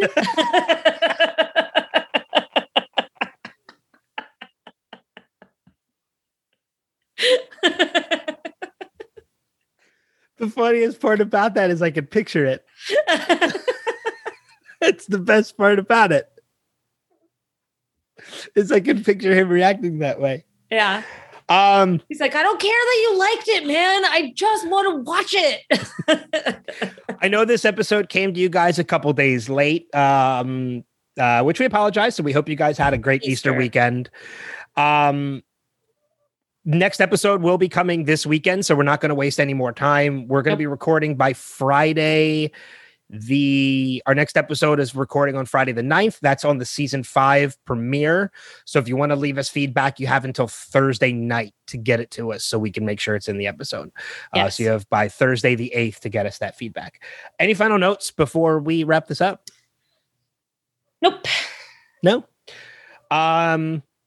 Only other note I have is thank you for sticking around. We know this was an extended episode, but we had a lot to talk about with this finale. And we make it fun. We do. We try to, at least. I'm really looking forward into diving into season 5. I really am. Yeah, me too. So thank you for being a part of this. Thank you for listening. Thank you for being a part of the audience and everything that you guys do. But until next time, we'll see you guys further on down that rabbit hole. Take care. Bye.